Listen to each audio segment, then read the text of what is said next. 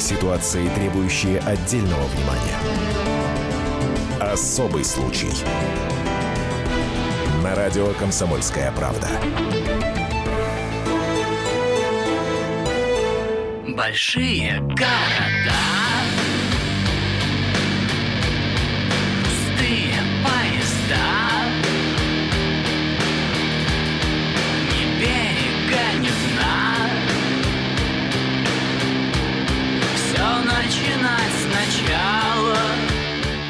Вот скажи мне, американец, в чем сила?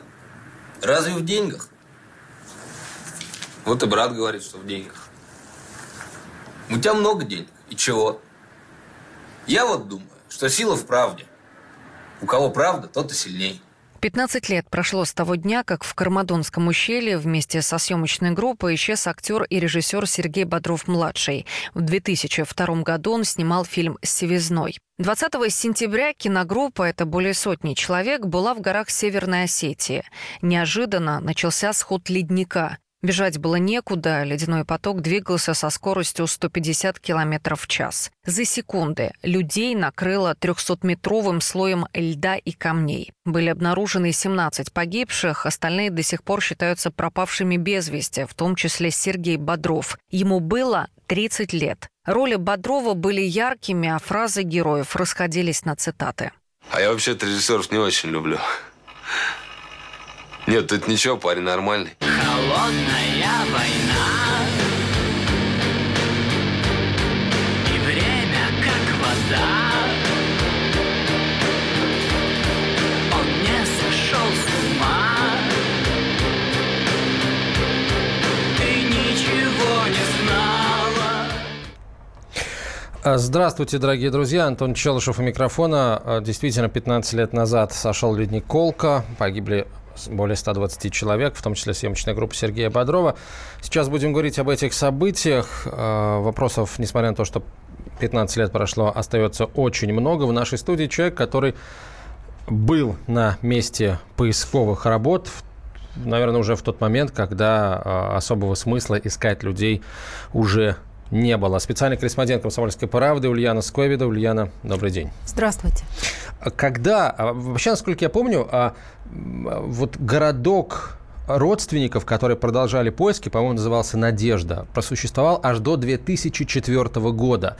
Действительно, была надежда у, у людей, вот, и кто-то эту надежду питал на то, что удастся кого-то найти, найти живым, мертвым, вот через два года после? Ну да, это такая грустная история.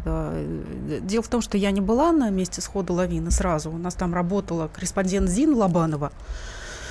Ой, старые читатели ее помнят, а радио тогда не было. Вернувшись, она рассказала удивительную историю, что вот э, э, ущелье, там миллионы тонн этого льда, селя, то есть новый ландшафт земной коры фактически. Ущельем стоит палаточка, и там сидят родственники с черными лицами, и вот они молятся, и а, Они просто сидели или они, Они действительно что-то искали, там им сидят помогали? и ждут э, конца спасательных работ. Они ждут, когда э, МЧСовцы откопают тела, им подвозят воду, э, их каждый день маршруткой возят из э, Владикавказа в это ущелье. То есть они там живут, МЧС работает. А было, э, эти родственники были совершенно уверены, что э, там живые, что сейчас откопают живых. А, а чиновники, э, МЧСовцы осетинские, несмотря на то, что все все понимали, что скорость схождения селя там такая-то, сколько метров в секунду, прошло столько-то недель, что там все в мясо, в смятку. Они не э, могли сказать родственникам, спасательная операция закончена, а, д- д- д- до свидания, едьте домой, мы, мы сворачиваем операцию. А, как они мне объясняли мне, наш осетинский менталитет не позволяет этого сделать. Вот А, 20 лет, 20 лет будут сидеть. В смысле, э, имеется в виду речь о гостеприимстве кавказском? Мы не можем сказать, уезжайте, смысла нет? Или, или в, в чем мента- особенности не, не- менталитета? Не, могут сказать э, ро- родственникам, которые ищут свои, тела своих близких, что мы искать их не будем, а они э, мертвы, то есть э, не можем сказать, что мертвы. Их искали как живых.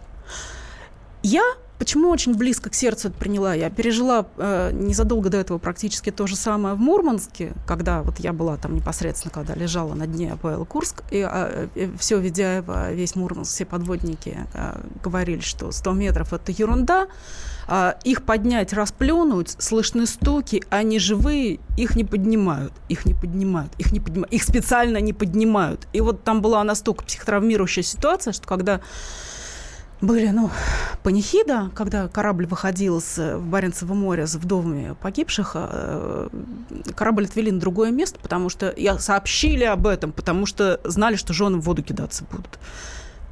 Вот. И у меня кукушка съехала хорошо, и я хорошо понимала, что значит думать, что мертвые живы, но или знать, что они живы и умирают. Вот. А, и мы приняли в редакции такое решение, что э, людей надо спасать.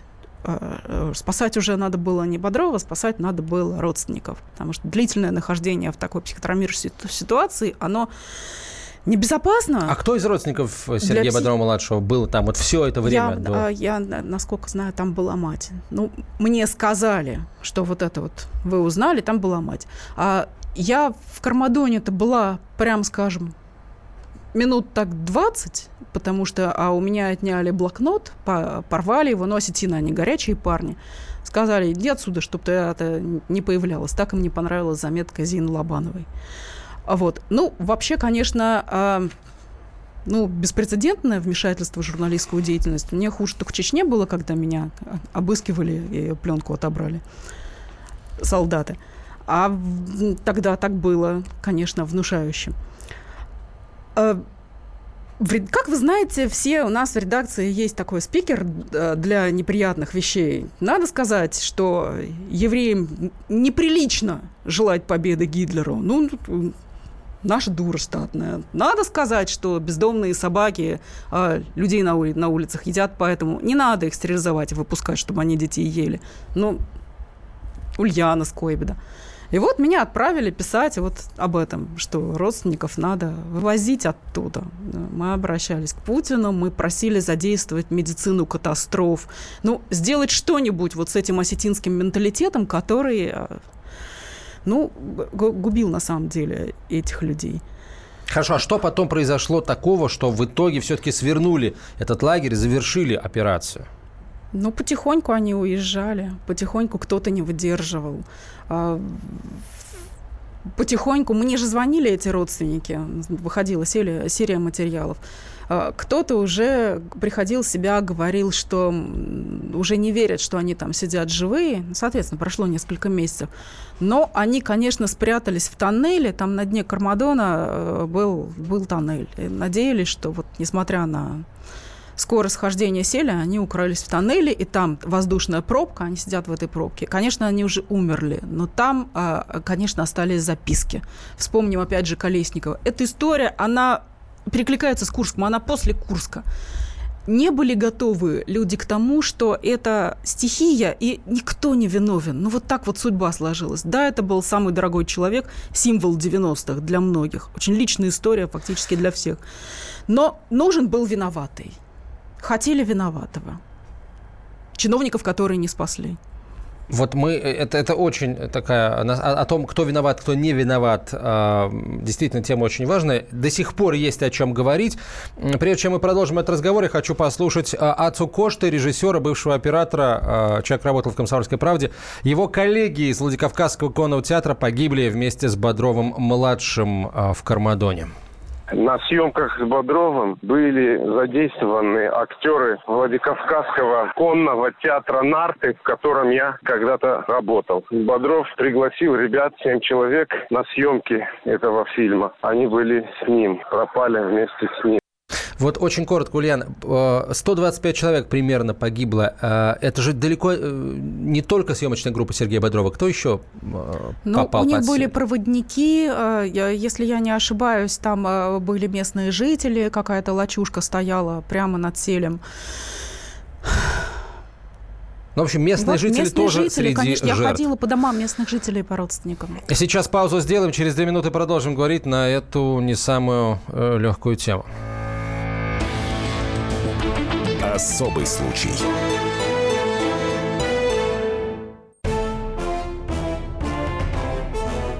товарищи солдаты и офицеры российской армии. Полковник Баронец разрешает обратиться. Звоните и задавайте накопившиеся вопросы. Угроза НАТО, жилье для военнослужащих и перевооружение России – Обо всем этом Виктор Баронец знает лучше других. Программу «Военный ревю» слушайте по будням с 5 вечера по московскому времени.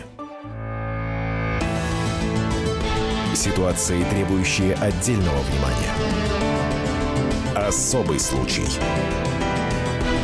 На радио «Комсомольская правда». Я узнал, что у меня есть огромная семья.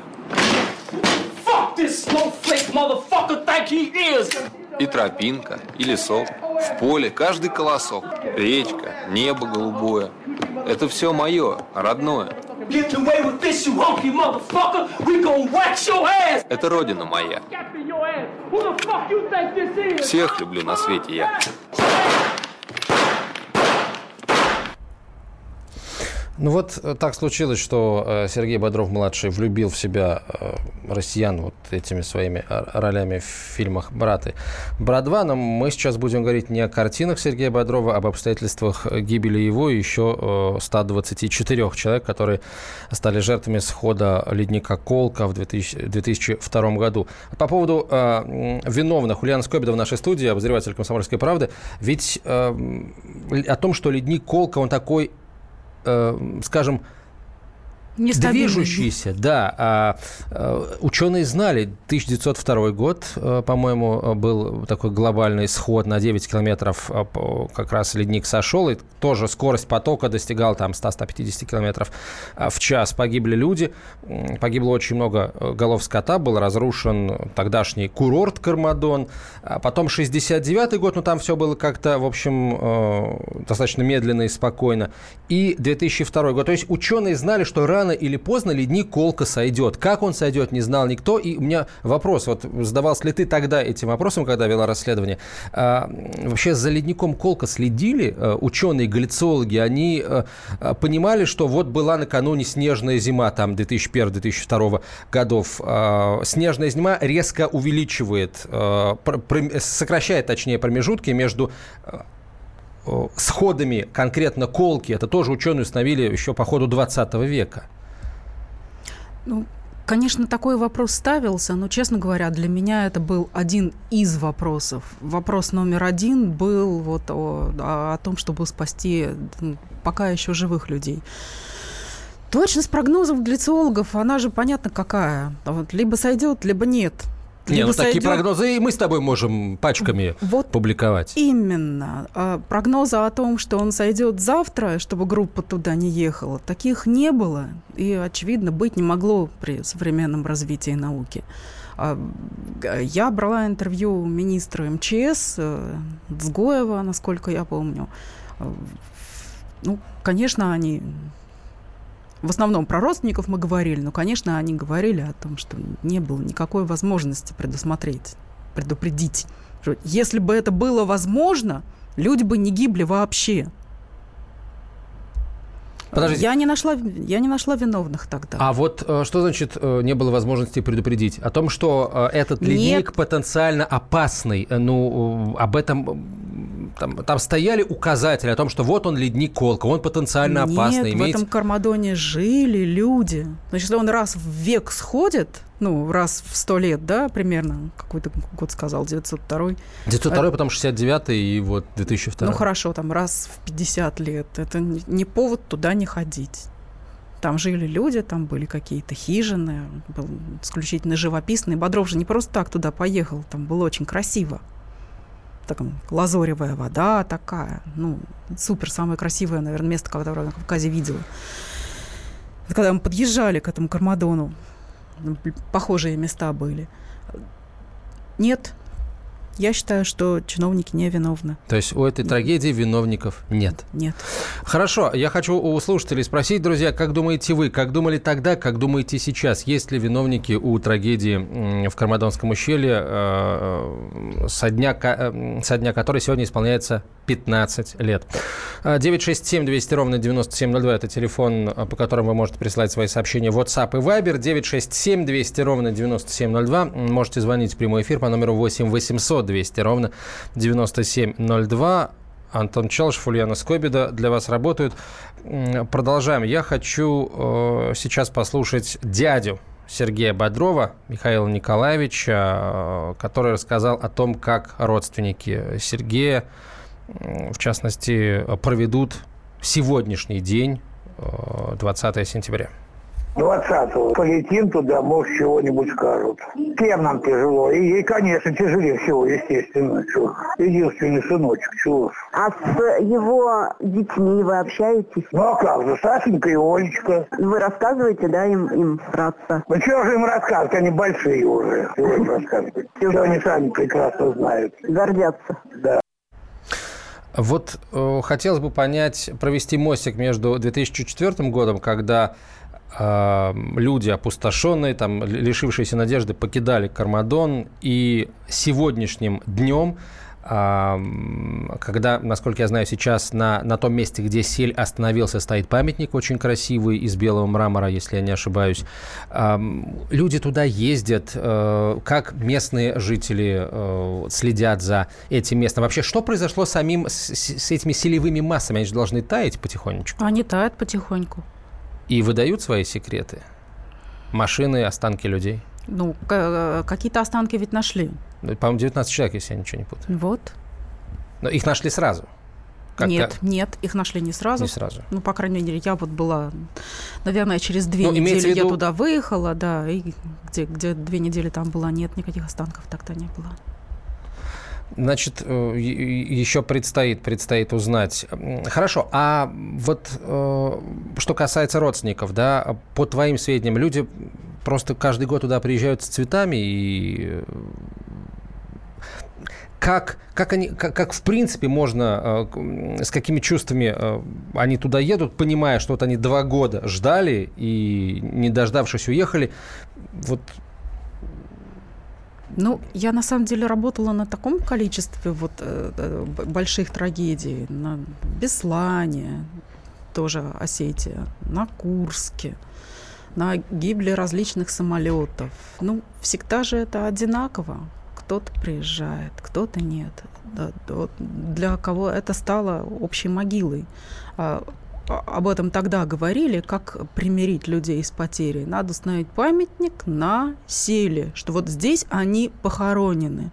Не трогать их там, провести службу. Ну, наверное, на этом кто-то успокоился. Так, конечно, каждый год не ездят. Ну, давайте будем реалистами. давайте На- примем... На кладбище люди ходят возле своего дома, так далеко нет. Олимп из Москвы нам дозвонился. Олимп, здравствуйте. А, Здравствуйте. Ну, во-первых, хотелось бы сказать э, слова как бы родственникам погибших.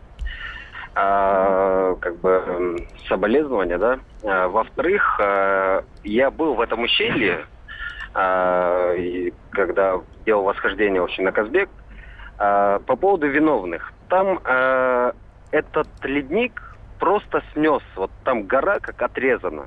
То есть э, там никто, э, в принципе, не может выжить.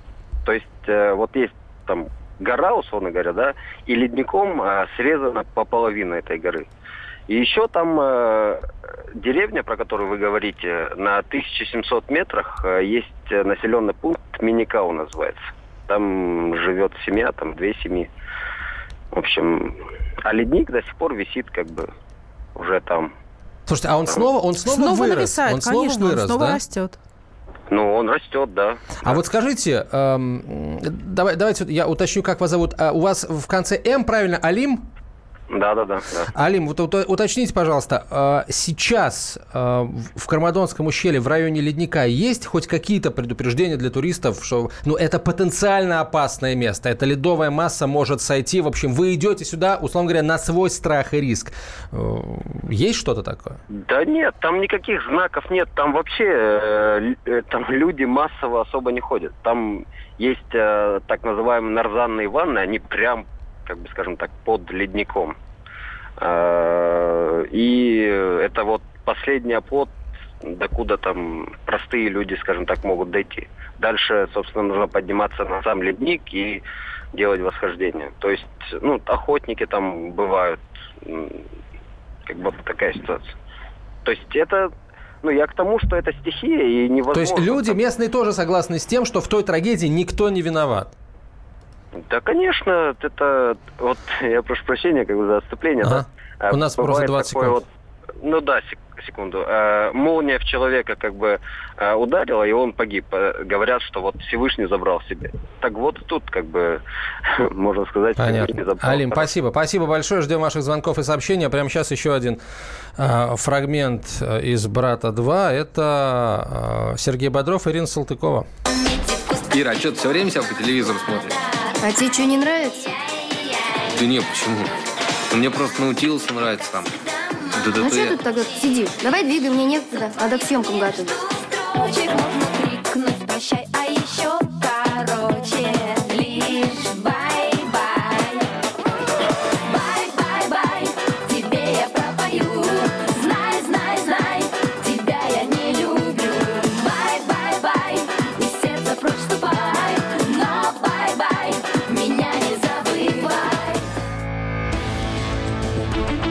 Особый случай. Мигранты и коренные жители. Исконно русская и пришлая. Культурные конфликты и столкновения менталитетов. Пресловутый НАЦ-вопрос встает между нами все чаще и острее. Ставим его ребром на радио «Комсомольская правда». Программу «Национальный вопрос» слушайте каждую пятницу после 7 вечера по московскому времени. Ситуации, требующие отдельного внимания. Особый случай. На радио «Комсомольская правда».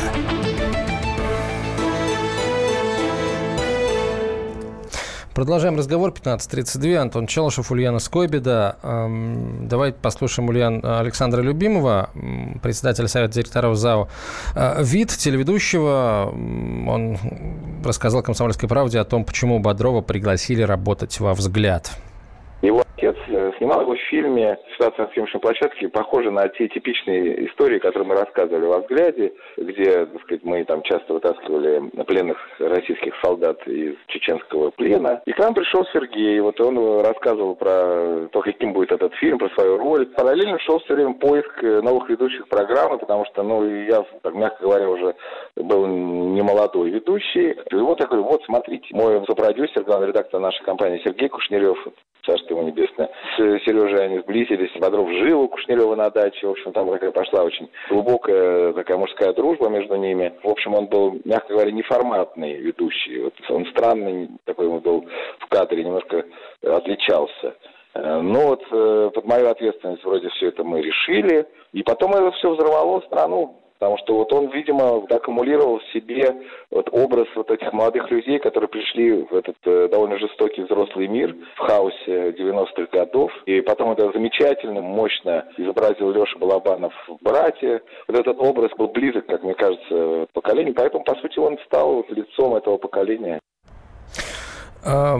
Теперь это был Александр Любимов, телеведущий, председатель Совета директоров ЗАО «ВИД». А сейчас послушаем актера Владимира Ильина, который играл с Сергеем Бодровым-младшим в фильме «Стрингер». Он был классный пацан, и я его очень любил, мы всей семьей его любили. Мы дружили, и были у него и на днях рождения, там, на, да, он женился и все такое. Это только вот это, и работа вместе, вот и все, что я могу вспоминать. Что он, какой он классный, я не могу расписывать. Я не литератор, какого цвета пуговицы и размер талии. Мои герои немножко постарше. А что он был героем, это явно и да тут доказывать нечего. И как можно судить по любви народа и близких, и ровесников и так далее. Серега был героем, был скромный, умный. Ну а сейчас вы общаетесь с семьей? Нет, нет, нет. нет. Ну а как с семьей? Отец, по-моему, в Америке живет, да? Это Владимир Ильин, актер, который вместе с Сергеем Бодровым играл в фильме «Стрингер». У Сергея Бодрова э, двое детей. Осталась старшая дочь, насколько я знаю, э, студентка ГИТИСа. Ее зовут э, Ольга. Вот э, с ней поговорила наш корреспондент Анна Великжанина. Я ничего еще абсолютно не добилась для того, чтобы кто-то обо мне что-то знал. Кроме того, что поступила в ГИТИС. А я пока не актриса, я пока не актриса, я студентка второго курса. Когда я стану актрисой, это другой разговор. Я ничем не заслужила такое внимание, поверь. Таких студентов учатся миллионы по России. Понимаете, но фамилия, она уже от этого же никуда не деться. И, и всегда будут упоминать, что дочка. Так я не собираюсь от этого никуда деваться. Ольга Бодрова, так чувствуется сталь в голосе, хотя... Молодец, насколько... да? Молодец, да, девчонка. да, это при том, что особо, насколько я понимаю, их журналисты, ну, в общем, как-то не, не досаждают им, не, э, не требуют Вот интервью я и хочу, я, разговоров. я хочу сказать, что даже этим людям звонить было не обязательно, потому что потеря Сергея Бодрова, она для каждого человека личная. Это настолько был э, кумир, символ, э, э, дух 90-х. Э, Можно сравнить только с потерей Виктора Цоя. То же самое, насколько тот человек попал в поколение, настолько этот стал символом поколения. Я считаю, что это заслуга Балабанова, его гения, потому что ни взгляд, ни фильм «Сестры» там гораздо более слабые. Ничто не сравнится с братом.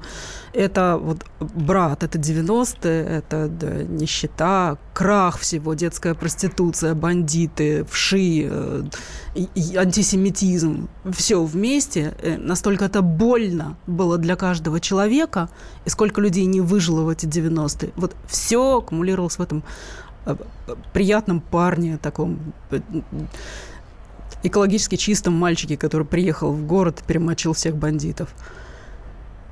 Давай почитаем сообщения. Э, В WhatsApp и Viber пишут люди. Не знаю, кто виноват, не виноват, но все знают там опасные места. Когда знают об этих местах, где сходят ледники, неужели каждый год нельзя эти ледники отстреливать, чтобы они там не скапливались? У нас что, не хватает военного снаряжения, чтобы упредить все? Не верю.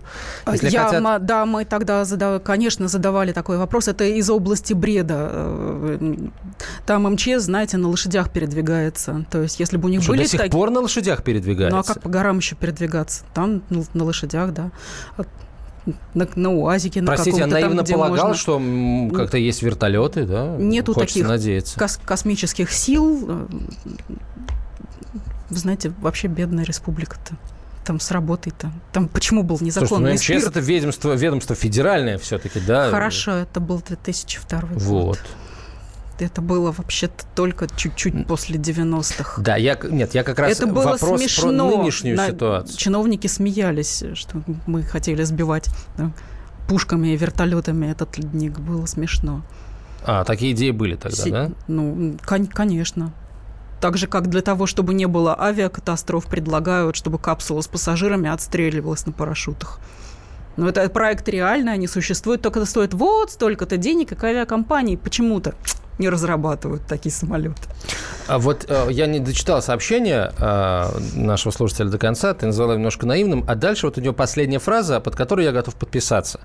Э, и, и любой, мне кажется, э, готов подписаться. Э, и на это можно, на самом деле, во многом точку ставить. Если хотят, чтобы там был туризм, все должно быть там предусмотрено. Вот до тех пор, пока у нас э, э, условный ледник Колка либо свалится тебе на голову, либо не свалится, у нас вот и туризм будет вот такой. Но в дикий. Кармадоне там не было ни отелей, ни каких-то маршрутов. То есть Кармадон все знали, что он условно опасный, что да, люди не ходят.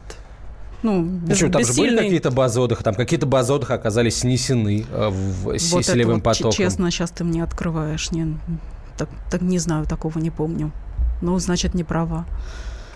Но, во всяком случае, э, информация об этом сразу в нескольких источниках, причем речь идет об уважаемых газетах, об уважаемых, скажем так, изданиях, в том числе интернет-изданиях. Ну вот это вот совершенно чет, четко, я, я помню, что нам говорили, что раз там во сколько-то лет, раз во сколько-то десятков лет он сходит, потом люди как-то об этом забывают и опять там живут.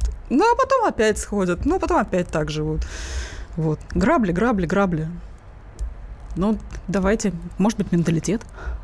А, психология... А, вот, вот еще сообщение, но э, тоже, кстати, достаточно интересно. Зачем вы это все мусолите? Нету и все. Вообще один негатив. Заведите рубрику успеха. Этот работал, добился того-то, этот учился, добился того-то. Негатива много. Добавьте в эфир. В, успе... в эфир успех. Мы можем. Это в России можно. Так сделать можно. Добиться этого можно. Ну, Приезжаешь в Китай, включаешь телевизор, выставки. Здесь сделали, тут улучшение, тут так старается, сяк. В общем, э, на экранах один сплошной успех. У нас включишь, убили, ограбили, плохо.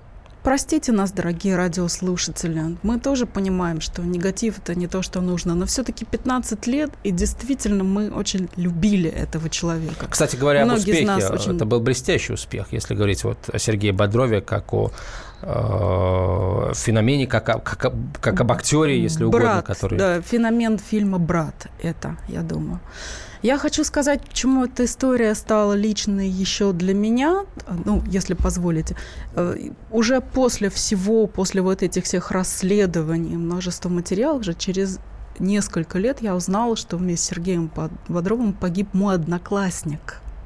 Он был оператором в этой съемочной группе, его звали Леша Богданов. Я не знала этого. Вот в какой обстановке мы работали, я не знала, что это он. Мне об этом рассказали значительно после. Леша очень высокий, очень тоненький, очень нескладный.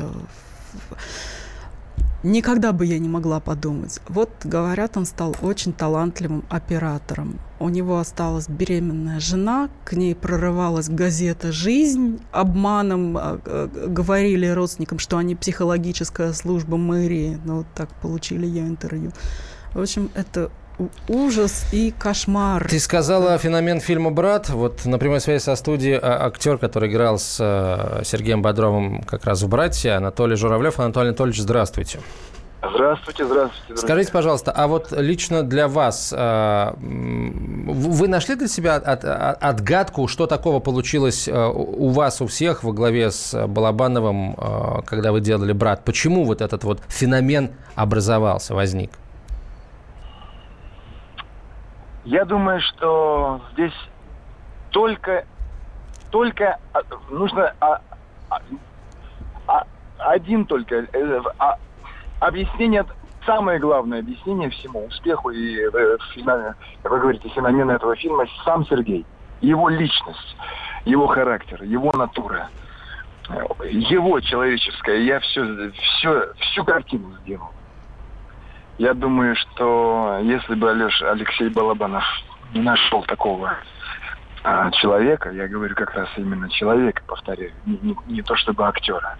Наверное, эту роль мог бы сыграть какой-то другой актер, наверное, мог бы. Что там, ходит человек, ну, как бы, как бы ничего не играя. Что там играть? Ну, однако, только такую роль и мог сыграть Сергей, понимаете. И больше, наверное, я думаю, в тот, на тот момент никакой другой. Никто другой, наверное, не смог бы сыграть эту роль так, как сделал это Сергей. Он ее не сыграл, он ее прожил. Прожил. Спасибо, Анатолий Анатольевич. Анатолий Журавлев был на прямой связи со студией. Э, российский актер вместе с Сергеем Бодровым-младшим, сыгравший э, в «Братья». Ульян, а э, у нас меньше минуты. А есть информация, вот когда выбиралась натура для съемок вот связного, а почему Бодров выбрал Кармадон? Нет, у меня такой информации нет. Я хочу сказать, почему действительно такой феномен. Потому что больше всего запоминается самая травмирующая ситуация для мужчин, например, служба в армии. 90-е годы были настолько страшными, что фильм «Брат», который точно попал в 90-е, вот и стал личной болью для всех. А, читайте публикации на сайте «Комсомольской правды», посвященные 15-летию схода ледника Колка в Кармадонском ущелье, которое привело к гибели 120 человек, включая съемочную группу Сергея Бодрова-младшего и его самого. Когда умолкнут все песни, которых я не знаю,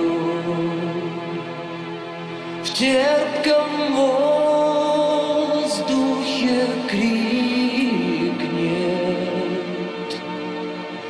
Последний